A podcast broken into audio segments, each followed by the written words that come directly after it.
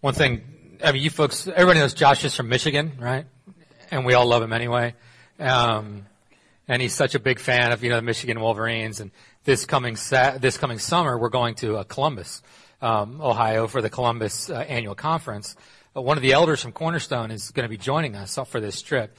And this guy's from Columbus. He's a graduate of Ohio State University Law School, and uh, so I'm really looking forward to to him and Josh like making fun of each other all week while while I watch. Last year at annual conference, on three separate serving occasions while we were eating, and Josh was wearing that stupid Michigan hat that he wears all the time, and the waitress refused to serve him. Three, three separate times because they were like somehow linked to Ohio on some level and it was just glorious. It was, it was wonderful. I so enjoyed it. So I'm really looking forward to seeing how Ohio goes this, this, next time around. And I will, I will publicly play Josh in one-on-one in front of you folks at any point in time and we'll see what happens. That being said, take your Bibles and go to Colossians chapter 4. it, it is good to be, uh, in ministry with friends and, uh, I appreciate the connection that I have to Parker Ford Church historically as a kid, you know, playing in your old church parking lot, and uh, now as um, as you know a fellow minister in the kingdom. Um, uh, Cornerstone, uh, the church that I pastor, is in Lebanon, uh, Lebanon, PA, and um, uh, the folks there said to be sure to greet you in the name of Jesus, and um, they pray for you and think about you and appreciate the ministry um, of Parker Ford Church. Um, Tim and Josh have both served in multiple ways at Cornerstone over the course of the last you know five ten years that I've been there, and um, it's just it's been a great synergy um, with the our church is connected up and down Route 422, and what God is doing in the 422 corridor is is really really exciting stuff. But that's not why I'm here today. I'm here today to talk to you about Lent and to give you Jay's weird perspective on Lent, which is what I do. I sort of like think in paradigms or pictures, um, try and rethink why we do what we do. Um, and so I'm going to preach my sermon backwards today. Um, so that's weird. Uh, I'm going to start off with some applications, and then I'm going to end with my theology because I want to leave you with the feeling of, of the theology that supports these things. But I think the applications are important too. Um, so that, that's sort of how we're going to work it. God actually gave me a, something of a more formal homily today that I'll actually be uh, be reading to you. Um, I love to write, and um, God speaks to me in, in, writing a lot as as I write. So I'm going to bring that um, a little bit for the second half of of the message this morning. But the whole thing is based around the concept of time. And um, here in Colossians, uh, it speaks to sort of the, the heart of what we're going after today. Colossians 4, we'll start in verse 2. Continue steadfastly in prayer, being watchful in it with thanksgiving. At the same time, pray also for us, that God may open to us a door for the word to declare the mystery of Christ, on account of which I am in prison, that I may make it clear which is how I ought to speak. Walk in wisdom toward outsiders making the best use of your time. Some of your translations will say they're redeeming the time. Let your speech always be gracious, seasoned with salt, so that you may know how you ought to answer each person. So Lent is uh, an interesting concept to some of us. To some of us, Lent's completely normal. Um, I grew up not celebrating Lent or not not not not um, using Lent as part of uh, my, my spiritual life. I grew up in the Baptist tradition, and um, Lent just wasn't something that we did. You know, um, a lot of my Catholic friends celebrated Lent each year, which I knew was a time when their parents t- took something away from them. You know, where they couldn't eat candy or something like that. You know, and it just sounded really like a bummer, you know, when it came down to it, like, sorry, sorry, dude, you can't eat fast food for 40, you know, 40 days while I sit there and eat in front of them. Um, you know, it's that, that, that kind of a thing. Lent was never part of what I did. Lent at its very core, um, is for the purpose of uh, having a set apart time to make Easter better. That's the whole point of Lent. The whole point of Lent is to esteem the resurrection. That, that's why Lent is in place. All right, uh, the, this is a church tradition, right? You're not going to find Lent in Scripture, um, but we do have 2,000 years of church history bolstering who we are today. And for the majority of that of those 2,000 years, Lent has been something that has been observed by a good part of the church, and it's something that I think is very much worth reclaiming. Can Lent go bad? Sure, absolutely, Lent can go bad. So it can you know just about anything can, can go bad. That's not the point. The point is what is God doing? What's He saying? And what does it mean for us to step into these things? So, by way of application, when it comes to celebrating Lent, and as you Parker Ford Church think about remembering Lent and walking in and through this Lenten season, um, I've got some points of application for you before I build my theology for you. So this, like I said, this is backwards. Number one application. Lent is not about self-discipline. Lent is about God discipline. This is about you being a, a better disciple of Jesus. Disciples require discipline, discipline, right? These two things go hand in hand. But this is not about just you getting yourself in line. This is about you aligning yourself with God. This is not about self-discipline as much as it is about God discipline. At its core, Lent is about your personal, intimate relationship with Christ. That's really what it comes down to. Um, it's not about observing a structure. It's about stepping into a structure that God leads you into. But the point is always receiving the discipline of the Lord, not self-discipline.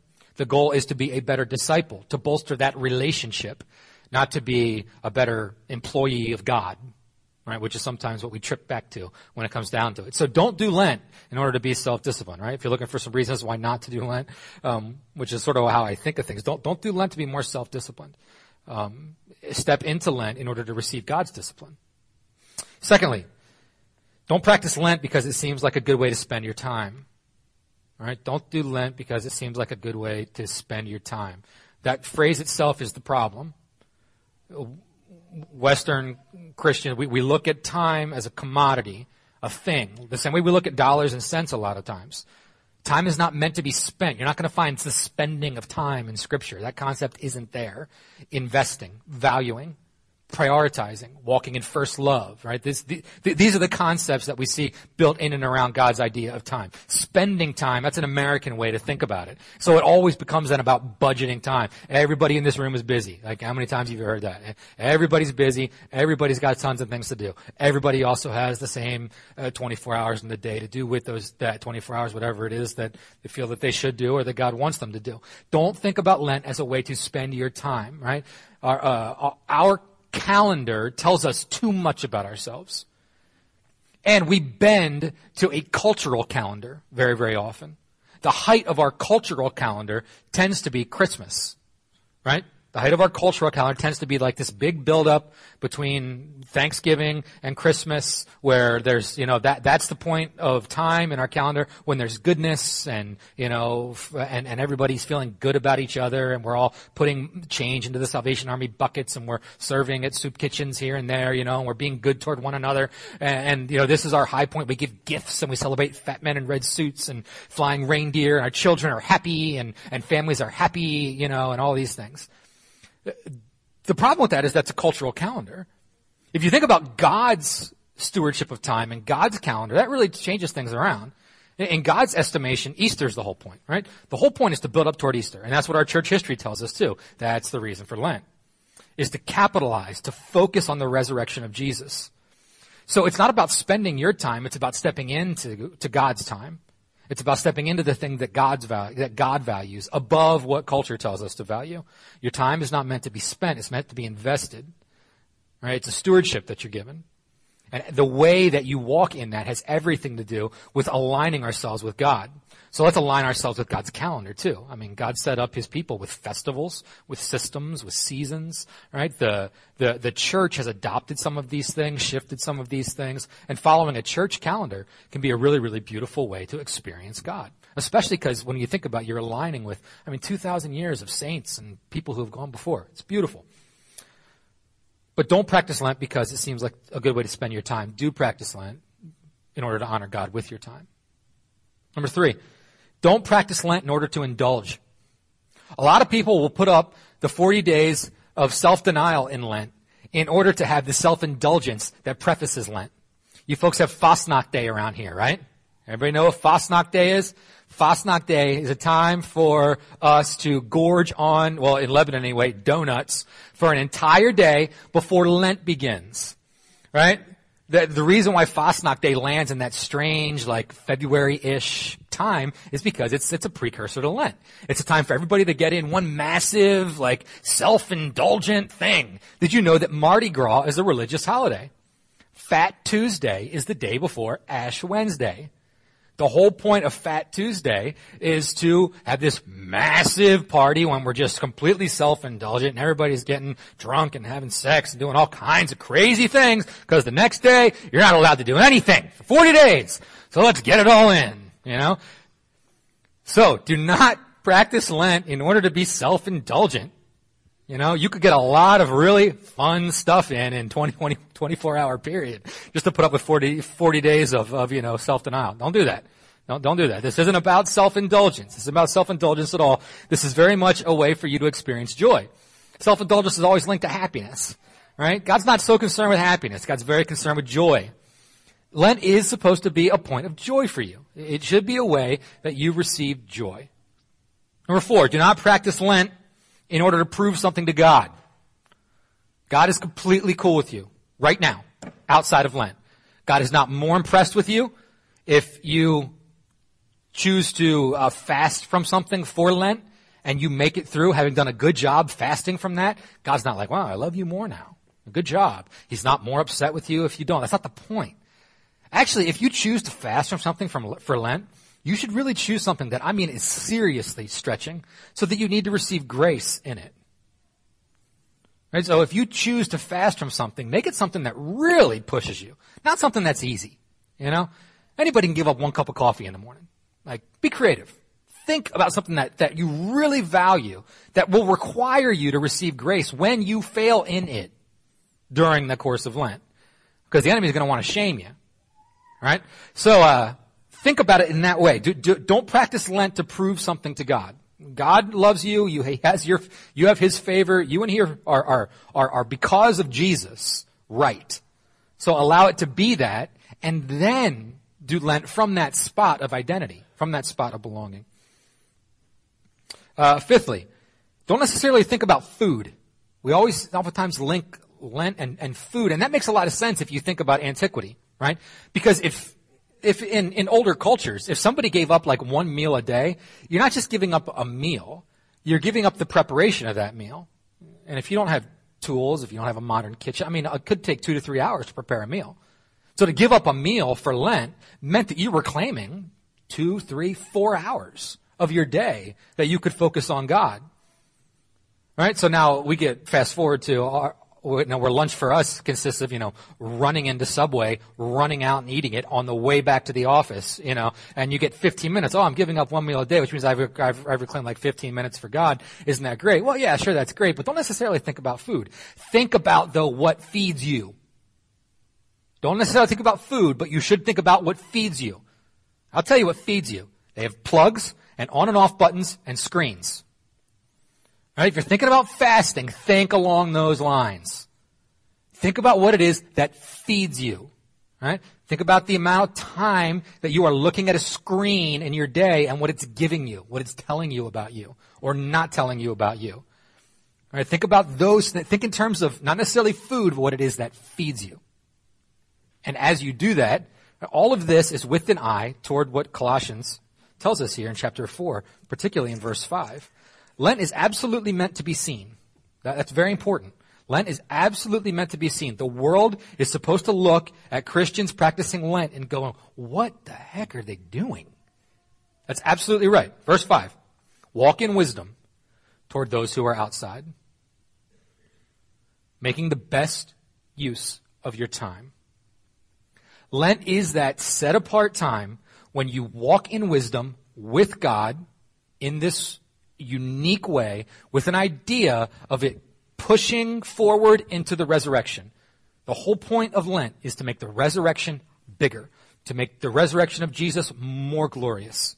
It's a time of, of uh, discipline with God, of a focused, intentional work with God to increase your intimacy with Him to focus on the things that feed you that aren't Him. And to ask from Him in this time, what is it that, about me that I need to know? All right, so that's application. Everybody got the application? Application is good. We got that. We'll take that box. We will put it over here. All right, pull those things back out later today. I want to go into the theology of it now. And, and for this, I feel like God gave me a, a, a really specific word. Um, for you, uh, for Cornerstone as well, the church that, that I pastor in, in Lebanon. And um, so I'm going to read this to you. Uh, at Cornerstone, you know, there's two there's two ways to, to, preach, pretty much. You know what I mean? Like you can get up there and you can go at it, you know, and just, just, just throwing spiritual food at people, you know, and it just, and some of it goes, you know, people are sitting there and they're thinking and spiritual food hits them in the mouth and it goes in they don't even know that it went in, but it tastes great and they leave, you know, ha- having eaten. Other times you prepare a nice meal, you know, and then you invite people to come and they got to work for it. They got to come, they got to sit down, they got to use a fork and knife. It's not a spiritual food fight so much. This is one of those. This is one of those. You know, I've heard Tim preach before. Dude can throw food. You know, like he's he is passionate and he knows the scriptures. You know, man, that's great. I love sitting under Tim's teaching. This one I'm inviting you to the table, right? The table's been prepared. I prepared it this week for you. So come with me and do the hard work of sitting and picking up the fork and knife and thinking together about what it means to um, uh, to understand Lent from God's perspective. God, uh, lead us into what it means for us to know you in this way, uh, to understand time from your perspective, to understand your ways, your rhythms, your systems, your government, your economy. Like all of these things we need from you. So reveal them to us, Father, as we contemplate with you um, this Lenten season. In Jesus' name, amen. The disciples had been through the wringer. And after a three year, three year ordeal like that, it can be understood why they asked what they did. Lord, will you at this time restore the kingdom to Israel? It's not a dumb question, and it's not a bad question. That question is nothing at all like the other dumb or bad questions they asked while following Jesus. Speaking redundancies and sputtering recantations, all layered neatly over clear words of truth that the Son of God had just finished saying. Indeed, this was a very good question it spoke of their faith. It spoke of their observation that all that needed to be accomplished was fulfilled. It spoke of their heartfelt knowledge that Jesus was their Messiah. In their minds, it was now time for the kingdom of God to come. The wait was over. Not just their personal waiting. The waiting that the disciples of Jesus were enduring was a waiting that had been endured by the people of God for thousands of years. When would they be free? When would the promises made to Israel come to pass? They had suffered oppression at the hands of the Egyptians, the Midianites, the Meunites, the Amalekites, the Jebusites, the Edomites, the Hittites, the Amorites, the Philistines, the Babylonians, the Assyrians, the Persians, the Greeks, and the Romans. And through it all, the people of God waited and waited for their deliverance, for their Messiah to be revealed. Now these disciples knew that that wait was over. The wait of thousands of years and millions of people culminated in the, in the, declaration of a Messiah who was so powerful he could defeat death and return from the grave. There was no disputing what was to, to the disciples observable fact. Jesus spent three years as a nomadic rabbi, moving all over the nation of Israel with his ministry. His teaching and claims were validated by his miracles, and his way of being took such root with the people that they were ready to crown him king of the Jews. A short week later, the same people were calling for his crucifixion. At the death of Christ, the wind of expectation left their sails, and the cold water of reality hit them in the face. The grief was overwhelming, and their sorrow threatened to blot out even the brightest light from their souls. Hope had gone. Jesus was dead. Then, as quickly as he had gone, he was alive, risen again, just as he said. And on the flip side of things, Jesus' cryptic statements didn't seem so cryptic anymore. There was no disputing their senses. He wasn't some hologram. He was real. He was alive. He invited them to touch his wounds. He ate with them and spoke with them. But when he came back from being dead, he wasn't quite the same. He came and went a lot. One minute he'd be there, the next he would disappear. Punctuality had never been his strong suit, but presence had and he was acting strangely. His disciples kept waiting for some sermon, marching orders, even a strong sentence of some kind. Instead, he simply told Peter to stop fishing and start shepherding. Not exactly, it's time to publicly humiliate the Romans and kick them out of here kind of stuff. A little presence here, a little meal there, a little talk here, a little prophecy there. But certainly no, let's go get organized and publicly humiliate the Romans and kick them out of here. So here are your marching orders kind of stuff. No great pep rallies of Jewish nationalism. No architectural plans to rebuild David's tabernacle and throne. No, it's time to vanquish, conquer, and go publicly humiliate the Romans and kick them out of here. Oh, and by the way, you guys get to be my victorious generals. None of that. But the disciples were patient, and they came from a patient people. They watched and waited and waited. They had waited for several millennia. What was 40 days more? The resurrection of Jesus is a powerful thing that you don't just gloss over. And when someone comes back from the dead, the last thing you demand from them is a timetable. But on the day of Jesus' ascension, it was just too perfect an opportunity. I mean, it was just them, right? just like it used to be. Their small group, minus the betrayer, and Jesus up on a mountain, just like old times. The question was the blue elephant in the room, and someone had to ask it. Will you at this time restore the kingdom to Israel? And remember, this was a good question. Jesus' response was simple. God's times and dates are not your concern. This is not a blow off response. The timing of God is not the concern of humans. It's a statement of truth, not rebuke. We always want to know when God is going to do something. We think there is power in knowing the future or understanding the present. To know the future or understand the present is to remove fear from our hearts. It speaks of certainty and finality. To know the future or understand the present means that we can have a bit of power, a bit of power over time, the thing to which we must all submit. And that is the beauty of Lent. Lent makes you stop and wait. As the Son of God, as the bride of Christ, we are together absolutely victorious in Christ. But we still wait for our full release from this body of sin, as Paul said. Lent is a portion of time, within time, to remember, receive, and re- reflect upon some very basic things. Time will win. Time is final. Time never stops. Time limits us. Time does not listen. Time does not understand. Time is without hope or compassion. Time is, and time will always be. So Jesus speaks to them about another piece of time, a time when he gives them that which is better, which is what they thought they had when they received him back from the grave. They had waited so long for the Messiah, and now he was again telling them to wait. One more thing about time though. God controls time and God uses time. God inserts himself into time and loves his children through it. And that again is the beauty of Lent. Lent is a time for you to stop your own concepts of time and again realize that God speaks through time and moves in it for the good of his purposes and his people. If on that mountain, just before Jesus ascended, the disciples looked backward instead of forward, they might have realized something. It had been 40 days. The number 40 is important. It's impossible to state how crucial 40 is to the Jewish people. It might be the most important people there, important number there is to the people of God. Think about it. It rained for 40 days and 40 nights. Noah waited 40 days to send out the dove. Isaac waited 40 years to marry Rebekah. Moses spent 40 years in the wilderness between fleeing Egypt and returning to Egypt. The children of Israel spent 40 years in the wilderness. Moses spent 40 days on the mountain with God before delivering the law. Moses spent 40 days on the mountain with God after the people's idolatry with the golden calf. Joshua was 40 when he went to spy on Canaan. Joshua and Caleb spied on Canaan for 40 days. Jewish law said no more than 40 lashes.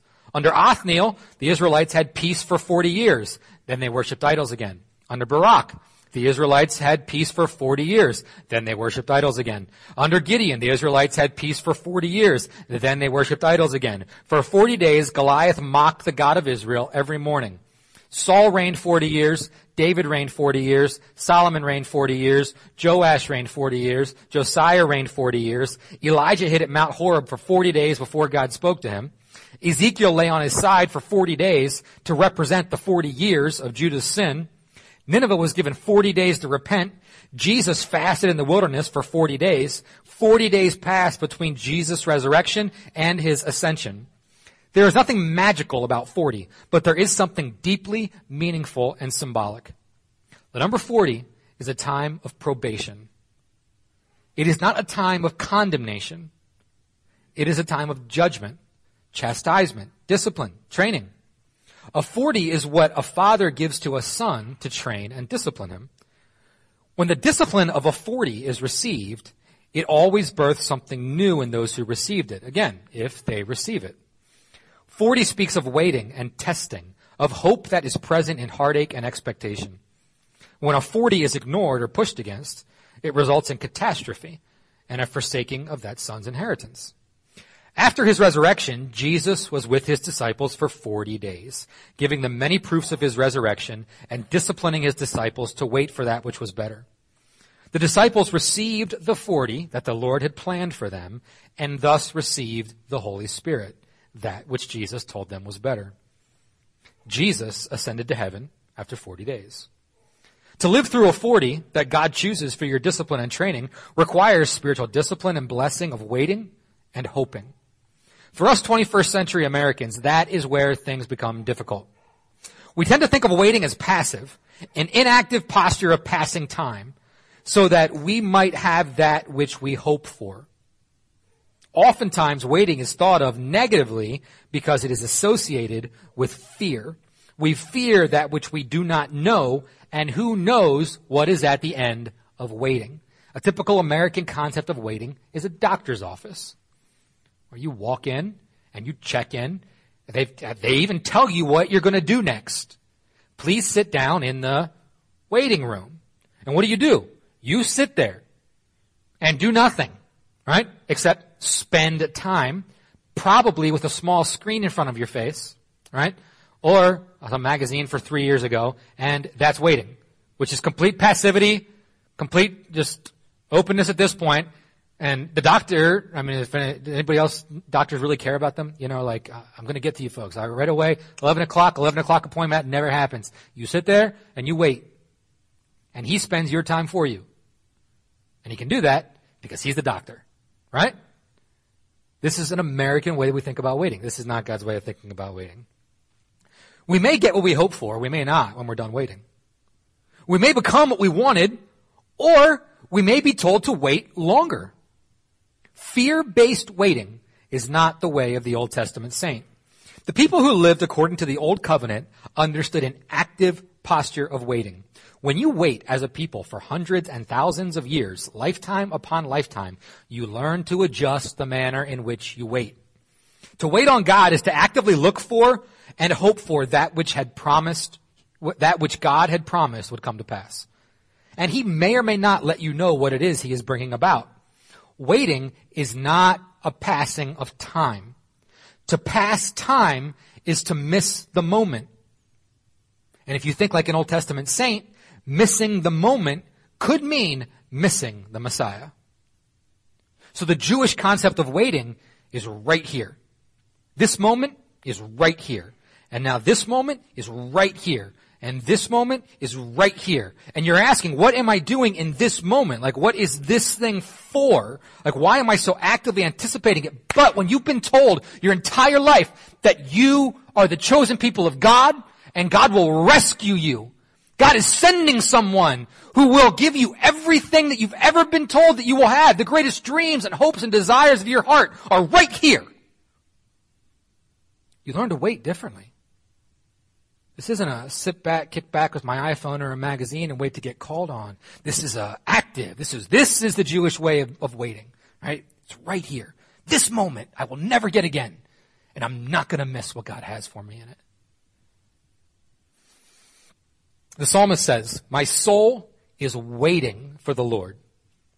I rely on God's word. My soul is longing for the Lord more than the guard for the dawn. Let the guard count on the daybreak and Israel on the Lord, because with the Lord there is mercy and fullness of redemption. Henri Nouwen, in his essay, The Path of Waiting, says it like this. Waiting is active. Most of us consider waiting as something very passive, a hopeless state determined by events totally out of our hands. The bus is late, we can't do anything about it, so we have to sit there and just wait. It is not difficult to understand the irritation people feel when somebody says, just wait. Words like that push us into passivity. But there is none of this passivity in scripture, he goes on. Those who are waiting are waiting very actively. They know that what they are waiting for is growing from the ground on which they are standing. Right here is a secret for us about waiting. If we wait in the conviction that a seed has been planted and that something has already begun, it changes the way that we wait. Active waiting implies being fully present to the moment with the conviction that something is happening where we are and, and that we want to be present to it. A waiting person is someone who is present to the moment, believing that this moment is the moment. Waiting requires reliance on God.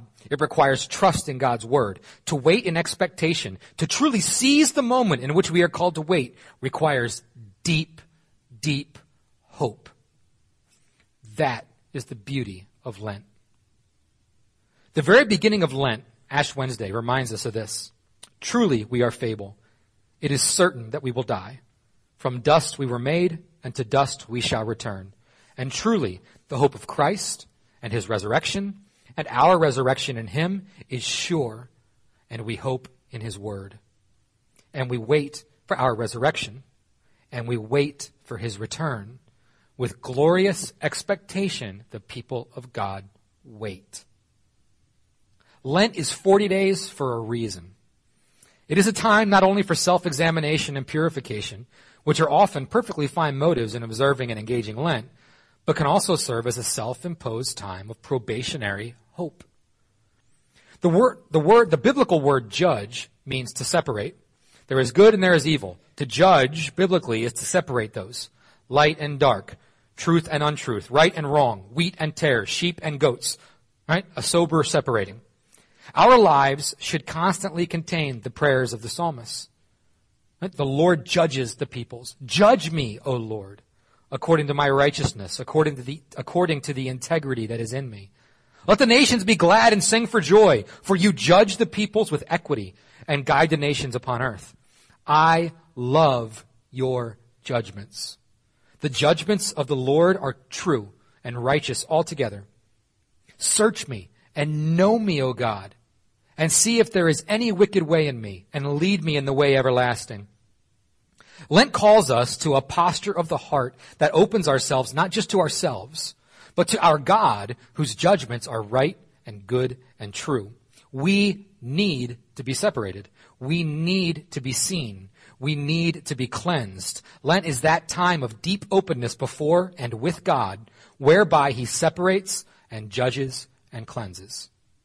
For the word of God is living and active, sharper than any two-edged sword, piercing to the division of soul and of spirit, of joints and of marrow, and discerning the thoughts and intentions of the heart. And no creature is hidden from his sight, but all are naked and exposed to the eyes of him to whom we must give account.